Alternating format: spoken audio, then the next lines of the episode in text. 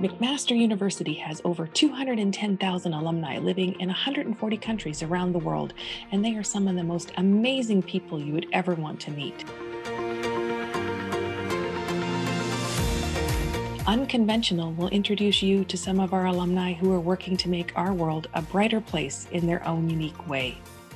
Join me, Karen McQuigg, Alumni Director at Mac, as we meet alumni in the arts, cutting-edge entrepreneurs, alumni leading the way in health, technology, education, and more, as we learn the moments that their path from Mac became unconventional.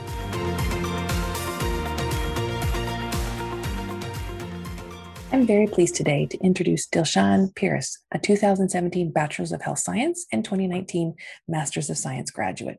During his time as an undergraduate student, Dilshan's passion for singing, playing instruments, writing poetry, painting, and drawing led him to become very involved in many McMaster clubs, including McMaster Make Believe and Music and Medicine, all of which involve using art to engage vulnerable populations and foster wellness.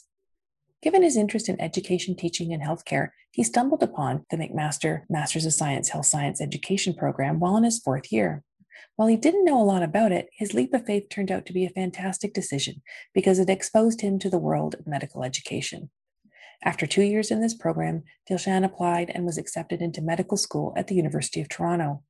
In his spare time, he has self-published a poetry book, revived his YouTube channel to upload covers and original songs, and has a podcast of his own called Shoot the Ship. Welcome to our unconventional podcast, Dilshan. How are you doing today? I'm doing well. I'm happy to be here and just enjoying myself as much as I can being inside with COVID. As we all are these days. So let's go back in sort of the Wayback Machine for you and think about when you were an undergraduate student at McMaster. And so I'm going to ask you, were you an undergraduate student that had a master plan of how your career path would progress, what your plan was? And if so, what was it? And if not, what did you do? Yeah, so I think for me, I had a vague idea since like high school, early undergradish, that I wanted to go into medicine, but that's about as far as that master plan goes. Like I didn't know how to go about it, what processes I need to do, what tests I needed to write. I didn't know any of that. So going to undergrad, it was very exciting in terms of that'll be like one step closer, but at the same time, I was very anxious in terms of like, how do I even begin to start figuring this stuff out? And yeah, it was very scary for me in that regard. But I was fortunate enough, I think, to have some guidance through undergrad with like peers and different faculty members and other alumni and things like that who were able to help guide me a little bit or navigate some of that process, which felt like a big black box. But yeah, there's no master plan, though. It's very much figuring things out as I go. So you're a medical student now, so I'm going to come to ask you a couple questions about that. But let's go back to when you were actually thinking about becoming a med student, like pursuing your medical degree. And you ended up writing the MCAT multiple times and you received the rejection letters from medical school. How did that experience shape your resilience when your next decision, like, cause then you went and did a master's program. So why don't you talk about sort of the highs and lows and where that led you on your next part of your journey? Yeah. So, in my undergrad, so for background, I came from the health sciences program in undergrad. And in that program, it's very much a fishbowl in terms of there's lots of students who happen to go to medical school. And when you're in that space and those are all the people you're interacting with, you slowly start to build in your head, okay, like this is a feasible destination for me. Like I can do this. I can get, multiple interviews. I can get into med school after third year or whatever. So in my head, I had that idea sort of built in with me over time. So when it came time to write that first MCAT, I was like, okay, I'll study. People that I know tend to do well on this. So like, I'm going to be the same way, which was not true. I spent 4 months the summer after second year studying and doing the prep course that everybody does and came up with a score that was a bit too low to be competitive. I still applied anyways, because that's what everyone was doing, and got rejected from all the schools I applied to, I think like 4 or 5 in Ontario. So from that point on, I tried again the next year, rewrote the test and did a lot better on that second time. Except for there's one section, the verbal reasoning section that everyone complains about. Like that was, I think, a couple points too low for me to be competitive once again. So even though I had improved, there's still this one part sort of holding me back. And, you know, another set of rejections. And that summer I actually wrote the test 2 times within the span of a couple months. So by this point, fast forward to fourth year, I have a couple rejections under my belt, a couple of MCATs, and it's very discouraging because I'm seeing at this point now I'm late into undergrad. I'm seeing some of the friends that I came in with who had already gone to medical school or who had are going through the interview process. They're getting accepted, and I'm helping them prep for interviews. I'm like I'm on the one hand, I'm happy for them, but at the same time, I wish I was one of those people as well. So there's that initial stage of imposter syndrome. Do I fit in with these people? Like, is this the world that I'm meant for? And, on the other hand, I didn't want to give up on that. Mm-hmm. So I think wrestling with those two sort of conflicting emotions, butting heads, helped me build some resilience. And after some time had passed, I realized, okay, instead of taking this rejection as something that is a shot to my self-esteem and I'm still someone who I still want to do this and I'm not going to give up on it. So I started trying to find ways to improve myself each time, you know, with each rejection, I tried to find ways to improve. And one of those things after fourth year was that master's program that I kind of took a chance on, because I had this, I guess, vague interest in like education and teaching. Mm-hmm. And I saw a program, health science education. I was like, oh, it's combining health and it's combining education. Sounds like a good fit for me.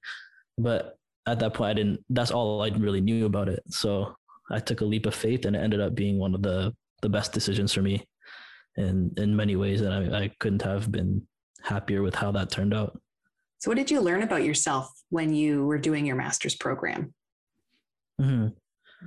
So I think what I learned about myself is that I think if I put my mind to something, I can achieve more than I would have thought if I push through that discomfort and believe in myself. Because one of the challenges with doing the master's was I had this big like thesis to do, right? And when I started the program, I'm like, oh my God, I have to write a book. Like you see some of these books and they're like thick. So I'm like, how am I going to write this many words about a very specific topic? So that was very daunting for me coming in.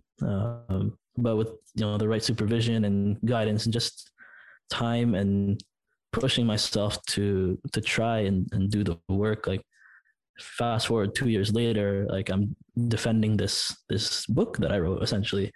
So it's funny. I never would have thought that I would be able to achieve that. But I think with the right people around me and believing in my abilities and pushing through the discomfort and a lot of coffee and all nighters, I was able to do more than I thought I could. Yeah. So you have a very interesting background in that you are very much a man of the arts as well, right? So you like to write poetry, you have a podcast, music is a big part of your life. When you were an undergrad, you were involved in McMaster Make Believe, Music and Medicine, and I Am Hope. So how is your past experience with using art to engage and foster wellness within vulnerable populations directed how you've thought about health during this difficult year?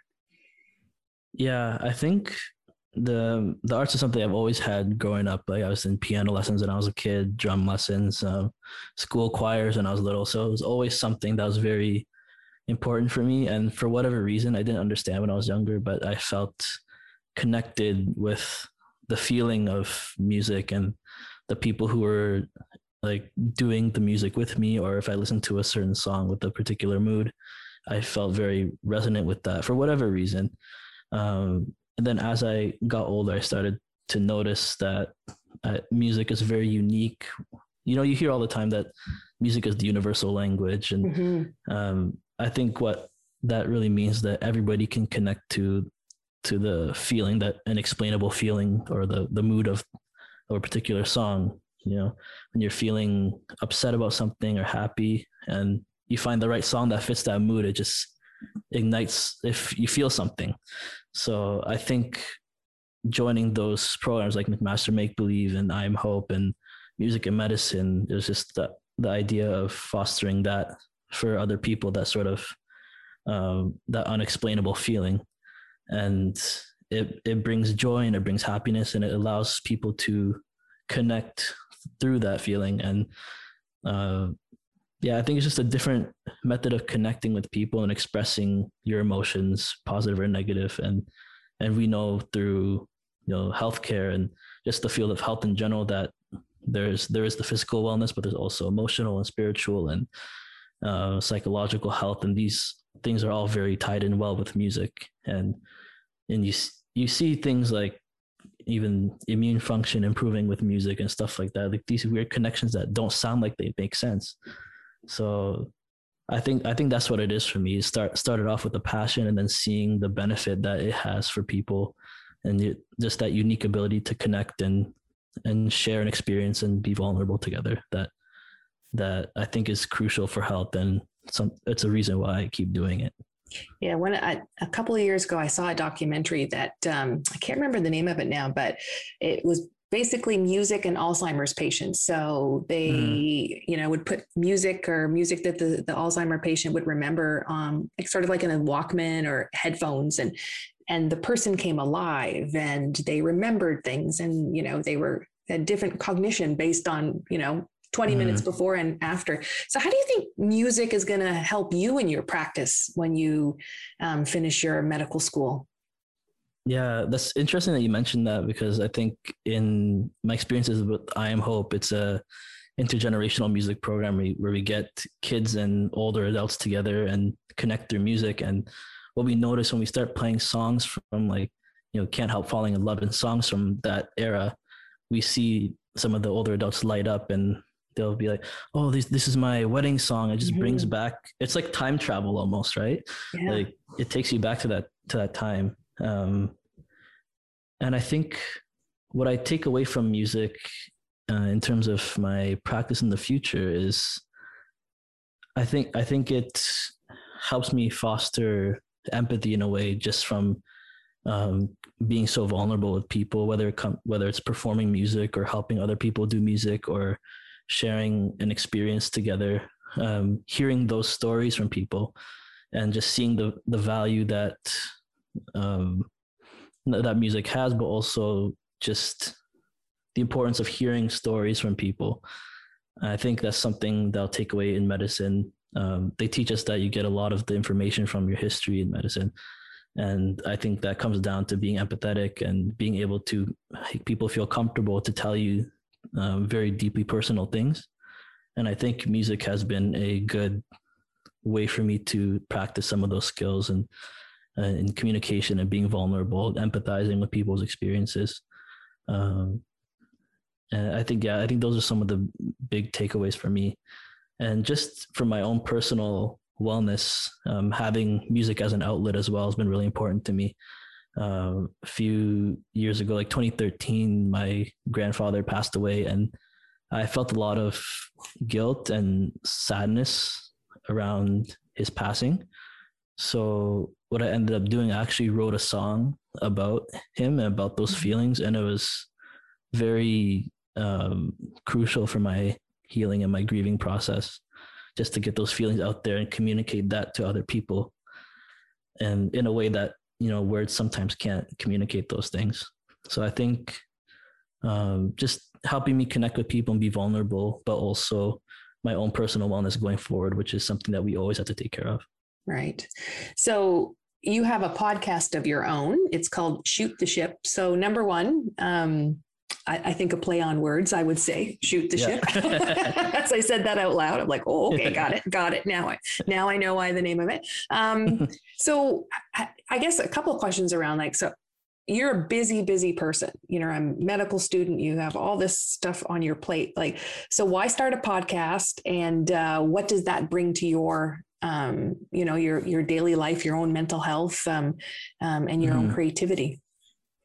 Yeah. So I think I've always wanted to start a podcast for like a few years now, but I never wanted to do it by myself. And I never wanted to, like, I didn't have a fully fledged like idea or anything. So it was always something that got put on the back burner. But then I came to med school and I met a friend who I think, his name is Muhammad, by the way, so I'll shout him out here. We have the same sense of humor. We connect, we get along very well. And just other people actually came up to us individually and said, you guys would be really cool on a podcast. You know, you give good advice and blah, blah, blah. So I kind of got the ball turning. And then one day I was like, hey, do you want to do a podcast? And then and he was like, yeah, sure. Like he didn't fully think I was like serious at the time. But then literally that same day I went to his place. We recorded the first episode, and it, as the name implies from the play on words, it's just a space for us to have conversations about anything, whether it's fun conversations or serious conversations, or a place for us to debrief about things going on in our lives. It sort of started off just like that, but then literally a week or two after our first episode or second episode, COVID hit last year, and we ended up, everybody got sent home, school was canceled. And what became really interesting about the podcast and really special was it gave us a way to connect with people in our class that we didn't necessarily talk to before, or for people we already knew, as a chance for us to learn new things about them. So we always had guests every couple of episodes, and it was just a really special thing. And when we shared the episodes with the class, now other people are getting insights into our lives and the lives of the guests. So I think what started off as a very just fun, lighthearted thing, it still is, but it's also a place for us to get to know people. And I think that's been one of the most exciting things about having this podcast. Not to mention just being able to talk about whatever we want, and a space away from the stress of medicine, away from everything, and just to have a regular conversation with each other. So that's been really amazing. So the past year has been one that no one expected.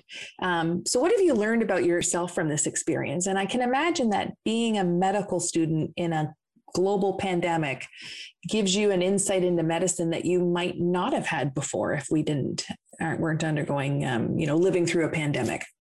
Mm-hmm. So what have I learned about myself? I think, I guess it's not something new about myself per se, but it's something that the pandemic really brought out, is that I really value connecting with people. You know, we just talked about the podcast a second ago, but also when you're at home all the time by yourself, you miss seeing people, like the little things of going to class and sitting beside somebody, or going for a coffee break and seeing each other in the halls. All that stuff was gone. And I found myself just like everyone else, just missing people and longing for connection. So I think that was something that I definitely took for granted before, and something that I, whenever the post-COVID world comes, that I want to make sure I highlight really well. And it's also taught me the importance of reaching out to people, because as you're probably aware, a lot of people go through, mental health difficulties, and they're struggling financially or whatever the case may be with COVID. And I think I've learned it's very important to reach out to people and just check in with them and see if they're okay. You know, we're all going through our own individual struggles and our own trials and tribulations. And I think that COVID has taught us to be there for each other and just see if you're okay, and be a listening ear and a shoulder to cry on. So I think those have been my two takeaways. Thanks to COVID, yeah. So what is one piece of advice you wish you knew when you first graduated from your undergrad at Mac? That's a good question.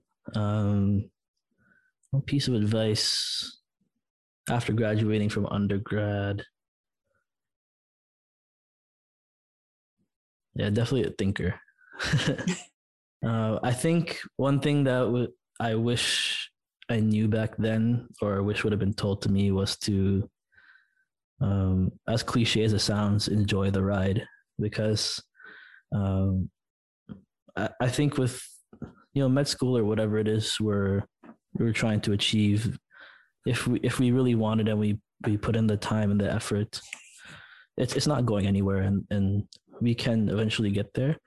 But at the same time, you don't want that process and those feelings of imposter syndrome or whatever to eat at you. And you don't want that to become your whole life. And I think that's something that, I was learning a little bit of that as I graduated, but also something that I wish people had told me more of, just because when you're in that fishbowl of getting lots of rejections and things, and in a world where a lot of people are going off to the next stage of their life, you feel a little bit lost, and you feel like, I need to do a lot of things to catch up to these people who were once at the same level as me, and now they're ahead. But instead, shifting that framing to, no, I got into a master's program or whatever the case may be, and this is going to be a really cool experience for me. And I think that would have been really good to hear. And I think that's an important lesson for anybody to hear who may be experiencing things not according to plan, that you're just taking a scenic route, you're taking a different route, and there's going to be so many good experiences and things that you can't even expect when you go off into that next chapter. And that's going to help you going forward. So I think that's probably the most important thing, is to just enjoy the ride and trust the process and be open to having an unexpected and new experience. So you're wrapping up your second year in med school. Where do you think you'll be, or what kind of medicine will you want to practice when you're done your program? Yeah, that's the million-dollar question at this stage. I definitely have several specialties on my list that I'm thinking about, and I'll learn more when I go into clerkship next year. But I think lately what's really been sort of drawing my attention is family medicine, with like a +1 in palliative care. And I think for me, I like the flexibility and the variety in family medicine. Like you're going to see people with issues from all the different health systems going through every single thing that you can think of. Like you're the first person that they'll come to. And I think they'll keep me on my toes, for one. So it'll be intellectually stimulating, but also being that first person that people come to and that sort of central point of care. I look forward to building relationships with families, seeing people from different walks of life, getting to know their stories. And, especially for like little children, seeing them grow up and become the people that they're going to become and playing a part in that journey. I think that's super, super exciting. And with palliative care, it's sort of extending that continuity of care piece. Your family medicine, you see people for a long time, but then palliative is just extending that even longer, right to the end of life. And that's the question that I think a lot of people will grapple with in their mind. And honestly, something that I need to experience as well is end of life is obviously a very sad time. So am I able to handle that? And the answer for that, I don't know. I'll have to experience it, but I think it's beautiful to be with people in those moments and try to give them as comfortable of an experience, focusing on their quality of life, what they actually want for their care, being part of the family's process. I think that's extremely beautiful to be able to give people some good moments, like when they're at that stage.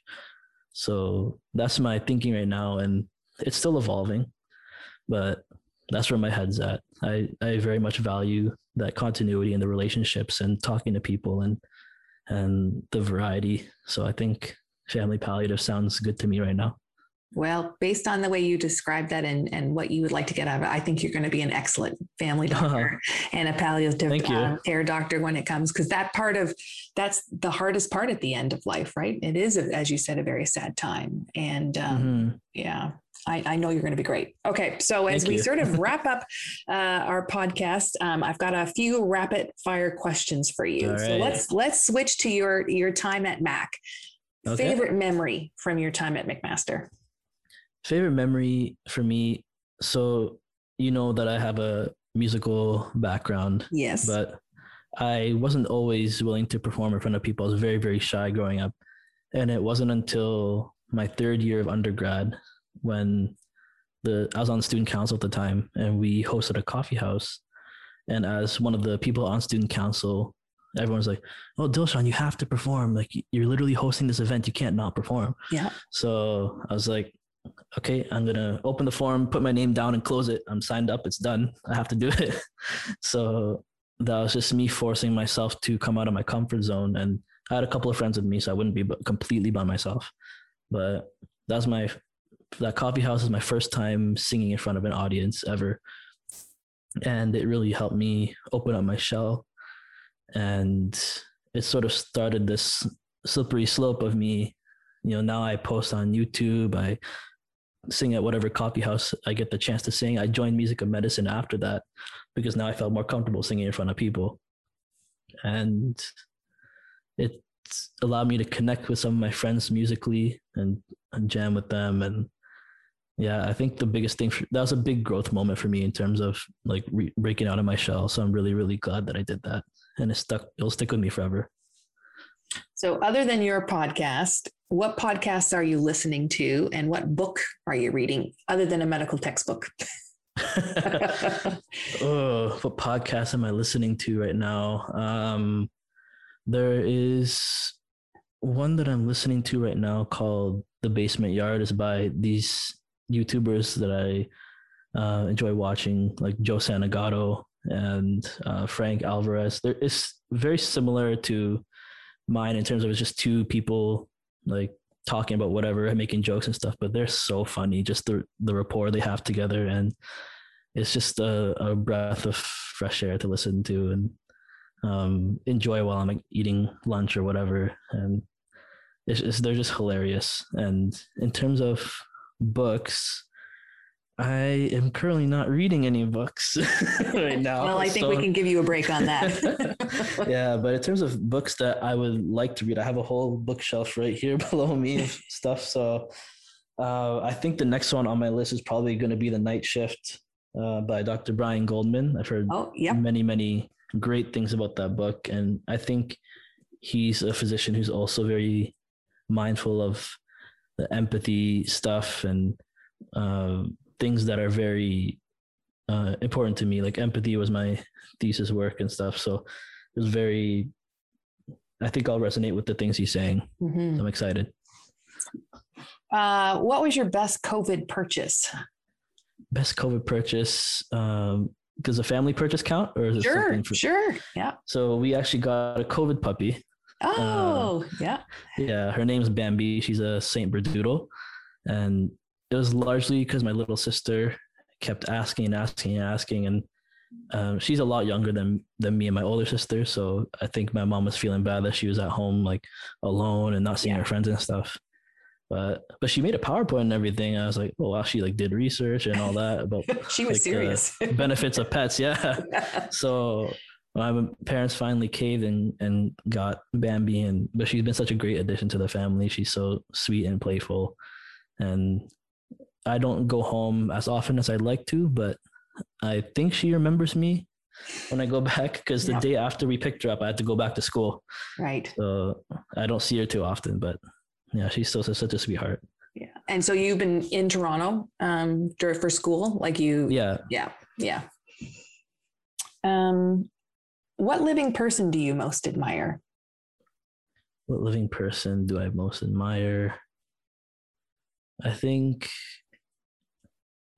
yeah, definitely can I say my parents? That's two people. Yeah.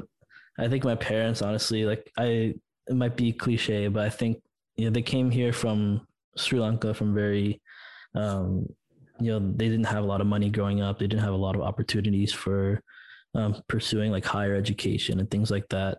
There was a civil war in Sri Lanka way back when they were living there. And, you know, just a lot of cards stacked against them, but they still managed to, get out of that situation, come to Canada, and build a better life for me and my sisters. And now I'm in med school, which that's the fact that I'm even able to do this and get, provincial funding, like whatever, all these things that I'm doing is because they came here. And my life would be very different if I was over there, I think. And I see them just working hard. They have their own business, taking care of us. They're just the best. So I hope that I'll be as good of a parent as they were when the time comes for me. Oh, that's very nice. And then one song that best describes your time at McMaster. That is so tough. I think, what's that song called? They played at the graduations. This is a completely random song. I haven't listened to it forever, but No Boundaries by Chris Allen. Okay. I think just because undergrad was a period of, academic and personal and just lots of different periods of growth and types of growth for me. And just showing that no matter what was happening in my life or how many rejections I was getting or how many friendships or whatever were getting, like I was losing or whatever the situation was, there's, no boundaries for me. I'm going to keep going. I'm going to get through. And I think that's what I did. And that's why I'm here today, doing what I want to do. And yeah, I think just pushing through the obstacles to get here is what that song's all about. Oh, well, that's a great way to end. So Dilshan, thank you for joining us today for Unconventional. Best of luck as you wrap up your second year and then head on into a very exciting third year of medical school, and encourage everybody to have a listen to Shoot the Ship for a very interesting conversation with a couple of people. It's good things to put on and go for a walk. And we'll watch for you on YouTube and follow your career as a poet, which, there's not enough poets around anymore. So well done. Yeah. Thank you so much. Poetry's great. I think everyone should read poems, but that's my biased opinion. Yeah. Thank you for having me. It's been great talking with you.